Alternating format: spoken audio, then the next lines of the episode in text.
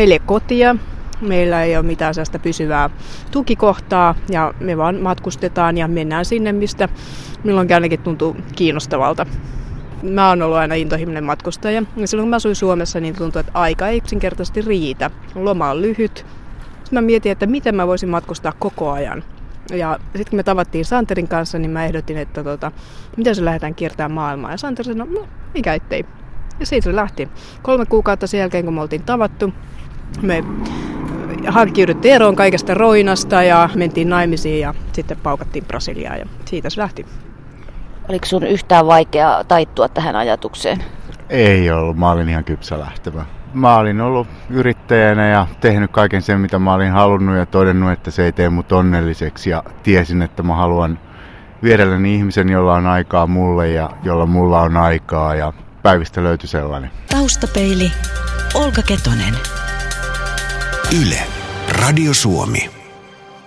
Vappu on aivan pian ilonjuhla ja työnjuhla ja kevään juhla, mutta siitä huolimatta yläotsikkona tämän taustapeilin sisällä ja yllä on aika kova kysymys. Mitä tekisit, jos tietäisit kuolevasi huomenna?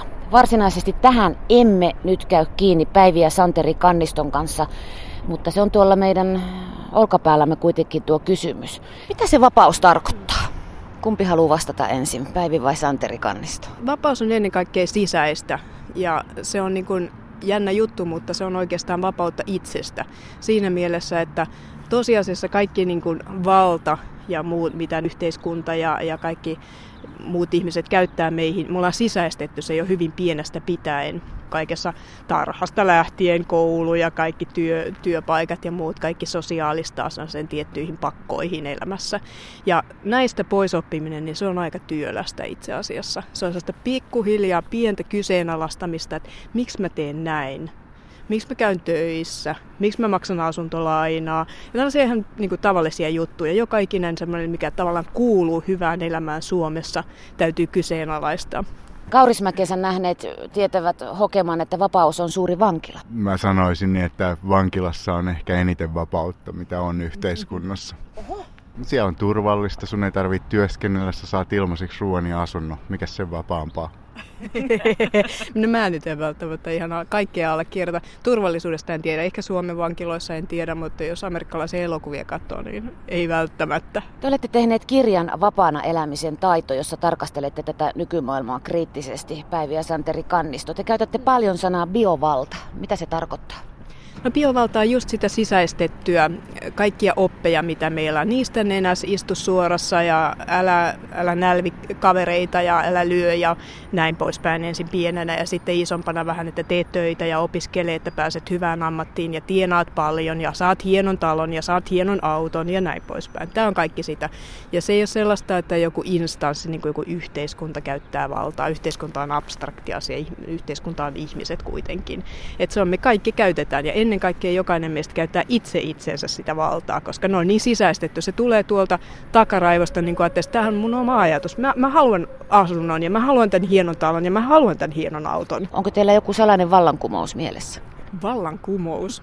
Meidän vallankumous on ehkä sellaista uh, henkilökohtaisella tasolla tapahtuvaa vallankumousta. Et kun omassa elämässään kyseenalaistaa näitä asioita, niin siitä lähtee se vallankumous. Mä en usko, että mitään isompaa kauheasti pystyy tekemään. Tänä päivänä ei ole enää sellaisia massaliikkeitä ja valla, ne noustaan parrikaadeille joukolla tai joku työväen juttu, vaikka nyt onkin vappu tulossa, niin sen aika on tavallaan ohi. Et se on yksilöistä lähtevä. Kirjanne koostuu tapaamistanne ihmisistä ja heidän kanssaan käydyistä keskusteluista ja havainnoista eri paikoissa. On riippumattoa ja on muuta.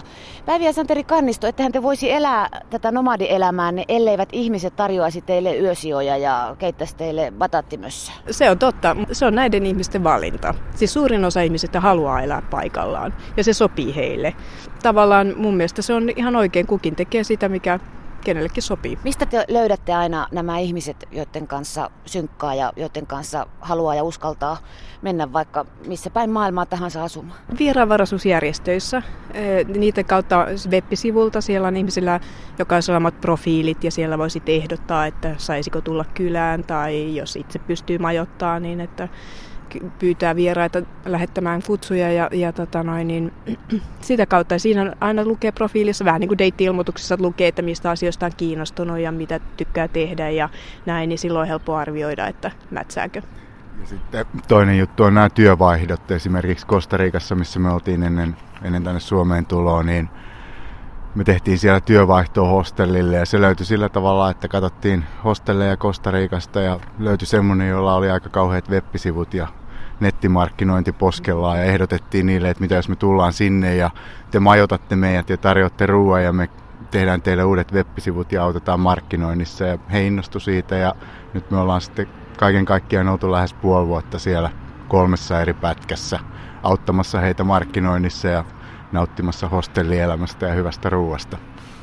Että kyllähän mekin siinä mielessä niin työtä tehdään, vaikka siinä ei raha vaihda omistajaa, niin se on tavallaan työvaihtoa.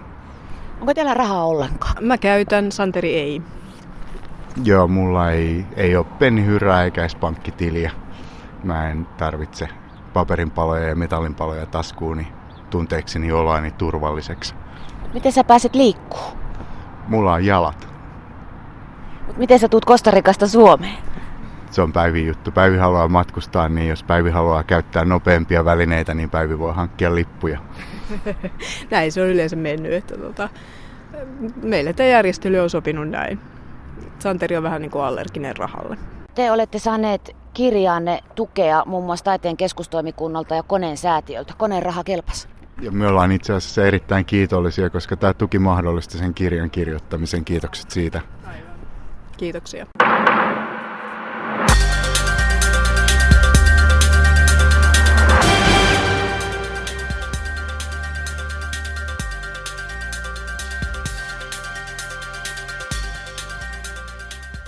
Kuinka paljon te olette joutuneet selittämään valintaanne nomadipariskuntapäiviä Santeri Kannisto? Todella paljon. Suurin kysymys aina se, että no miten teillä on rahaa ja, ja miten te tuolla, eihän tuolla voi elää ja, ja tota, miten, miten käy, jos kaikki tekisi niin kuin te teette ja nämä on niitä yleisiä kysymyksiä. No miten kävisi, jos kaikki tekee niin kuin te teette? Mä luulen, että ihmiset olisivat aika paljon onnellisempia ja vapaampia. Mutta eihän olisi sitten paikkaa, minne mennä asumaan, jos kaikki liikkuisi koko ajan. Mutta tarviskokaan sitä sitten?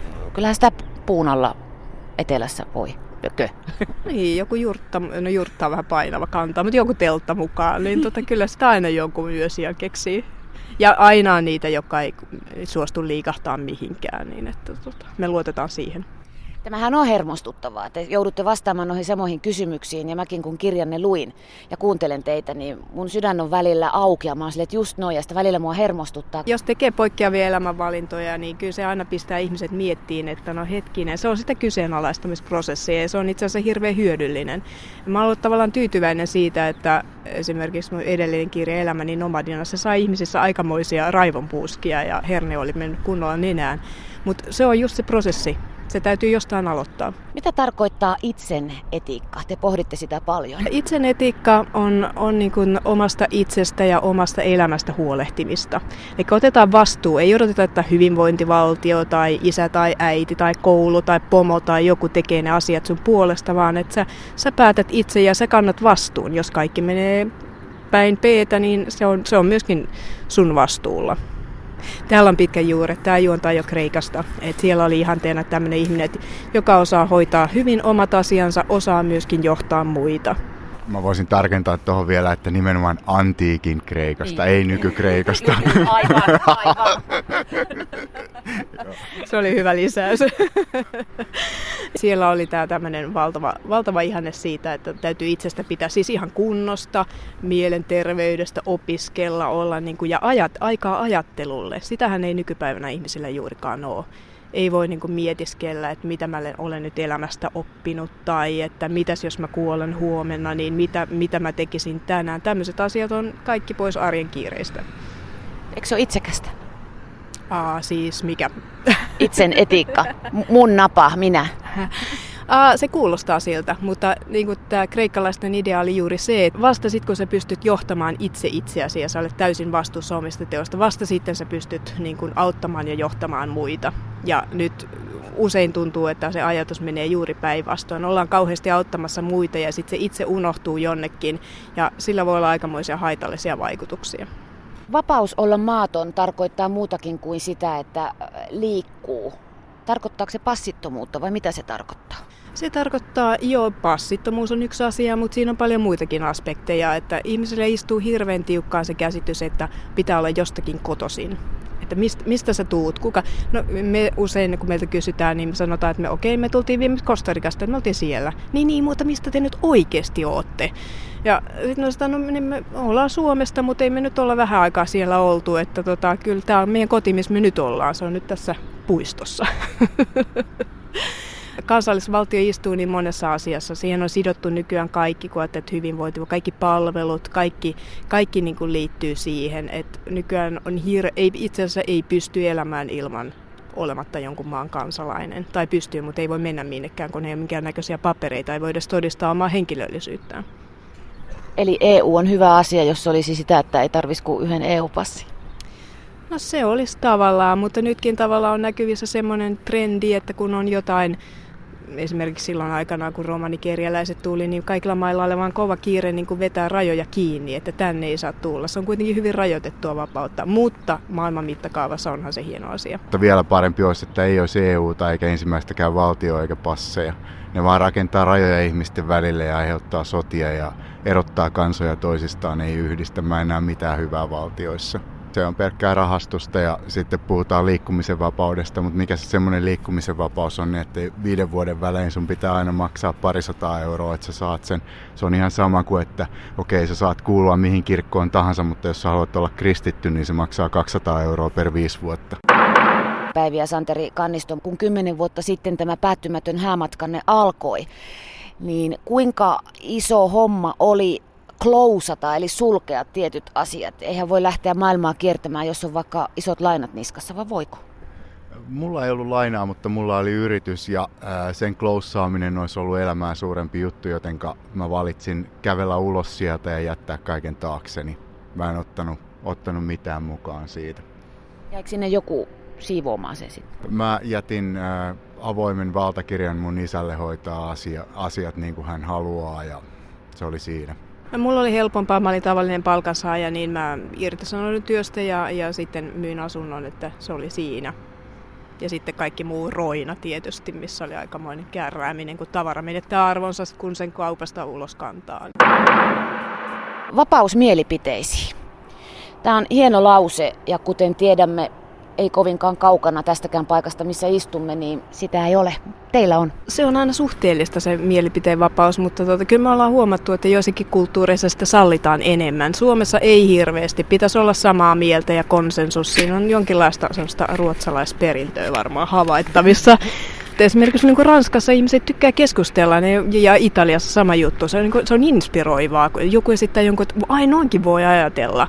Mutta sitten taas joissakin kulttuurissa on semmoinen, niin että toi on, toi on tyhmä. Tai sitten sillä ruuvi löysällä tai niin kuin jotain on vikana. Ei noin saa ajatella. Miten sitä mieltä lähtee kehittämään kohti vapaata ajattelua? Tehän ette ole vaatimassa meitä kaikkia jättämään kaiken ja lähtemään maailmalle, vaikka jos haluaa suututtaa itsensä, niin voi kuulla tämän kaiken niin. Joo, mon, monet niin kun, kun me ei kirja lukenut, niin sanoo, että niin siellä sitä nyt vaan hehkutetaan sitä omaa elämäntapaa niin kuin se olisi nyt paras maailmassa. Me hehkutetaan sitä sen takia, että me tykätään tästä, mutta se ei tarkoita sitä, että me sanottaisiin, että kaikkien pitäisi tehdä samalla tavalla. Ja sitten kun meiltä usein kysytään, että miksi mun pitäisi matkustaa tai pitäisikö mun matkustaa, niin me sanotaan siihen yleensä, että ei pitäisi koska jos sitä pitää kysyä, niin miksi ihmeessä sitä sit pitäisi lähteä matkustaa, jos sitä ei tiedä?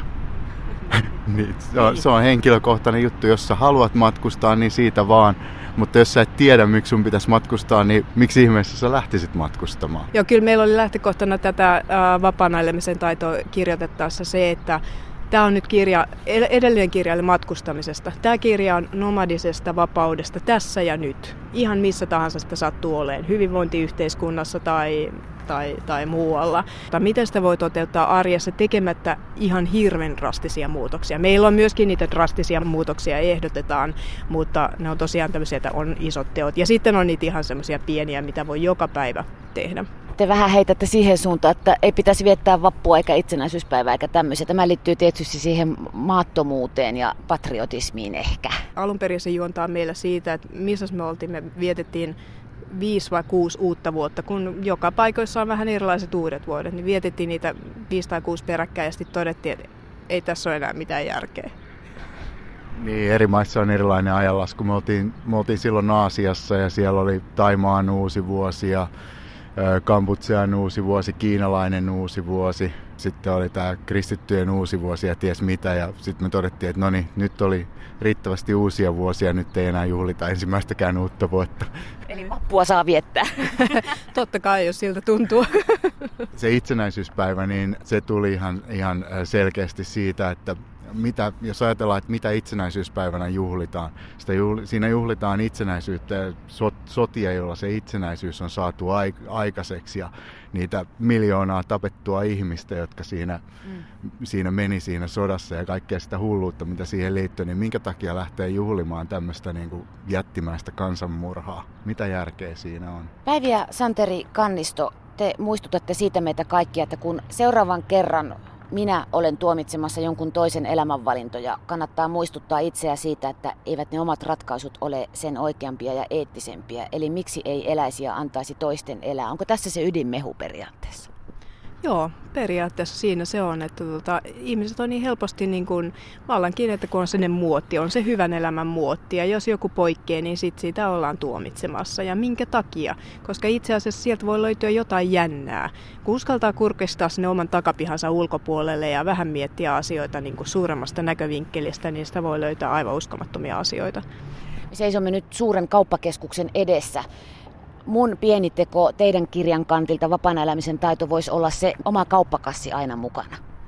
Joo, joo, tästä joo. Ei oteta sitä muovikassia sieltä, koska muovikassit saastuttaa. Mm. Niistä päätyy kierrätykseen ö, alle 10 prosenttia ja suurin osa menee luontoon ja kaatopaikoille ja saasteina ilmaan. Että se on itse asiassa aika iso teko meillä niin tota, silmät aukesi, kun käytiin Kiinassa ja nähtiin se kaikki saaste siellä ja kaupungeissa harmaa taivas, roskaa kaikkialla, liikaa ihmisiä. Sen jälkeen niin noin ekoasiat on ollut aika pinnalla ja se, että ei haluta enää kuluttaa, koska ei haluta kontribuoida, kontribuoida siihen saasteeseen niin vähän kuin mahdollista mitään.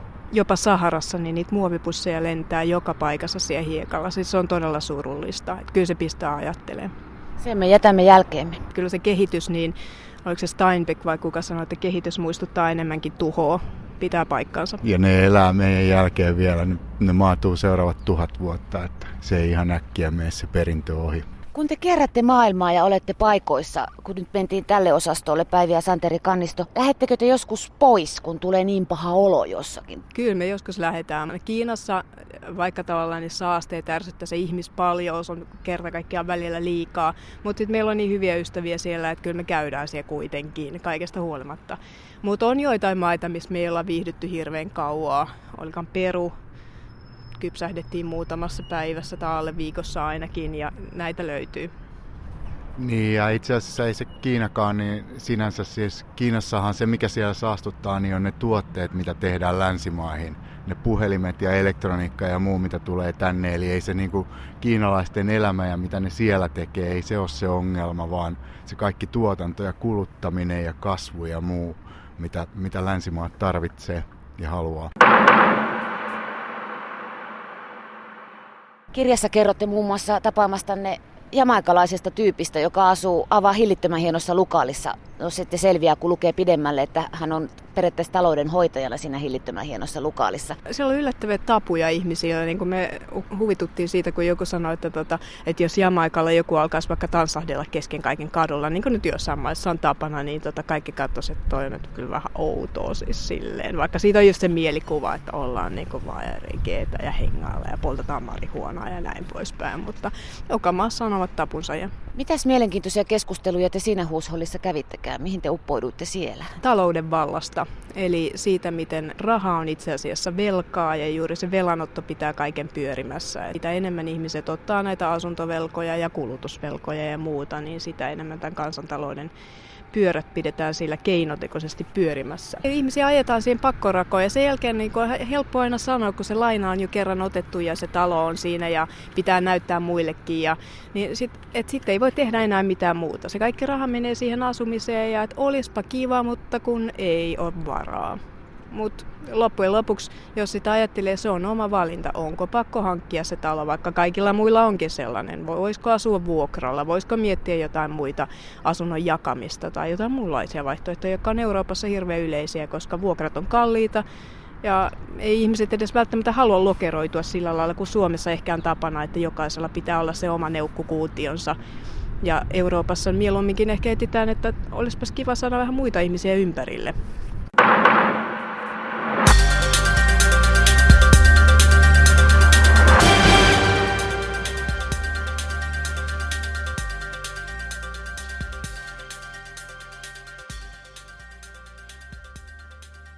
Vapaus tuo mukanaan vastuun. Siitähän tässä olemme puhuneet, mutta teidän vapautenne, Päivi ja Santeri Kannisto, tuo mukanaan teille minkä vastuun? Vastuu on sitä, että me yritetään minimoida sitä hiilijalanjälkeä ja taloudellista jalanjälkeä ja, ja muuta, kun me joka paik- eri paikoissa käydään, että ei esimerkiksi vääristetä hintoja sillä, että me maksettaisiin niin amerikkalaiseen tyyliin mahtavia tippejä ihmisille ja suostuttaisiin maksamaan ylihintoja, vaan yritetään etsiä ne kaikkein edullisimmat tavat matkustaa ja elää. Ihmiset näkee, että me todella vaatimattomasti ja yksinkertaisesti. Että me ei niin kuin kylvetä kenenkään sitä, että pitäisi olla näitä isoja taloja ja autoja, vaan että meillä on rinkat selässä ja siellä on meidän kaikki romut, mitä meillä on. Et moni niin kuin rupeaa ajattelemaan aina siinä vaiheessa, että no hetkinen, että tarvitaanko oikeasti näitä kaikkia ryöniä, mitä sieltä kotoa löytyy.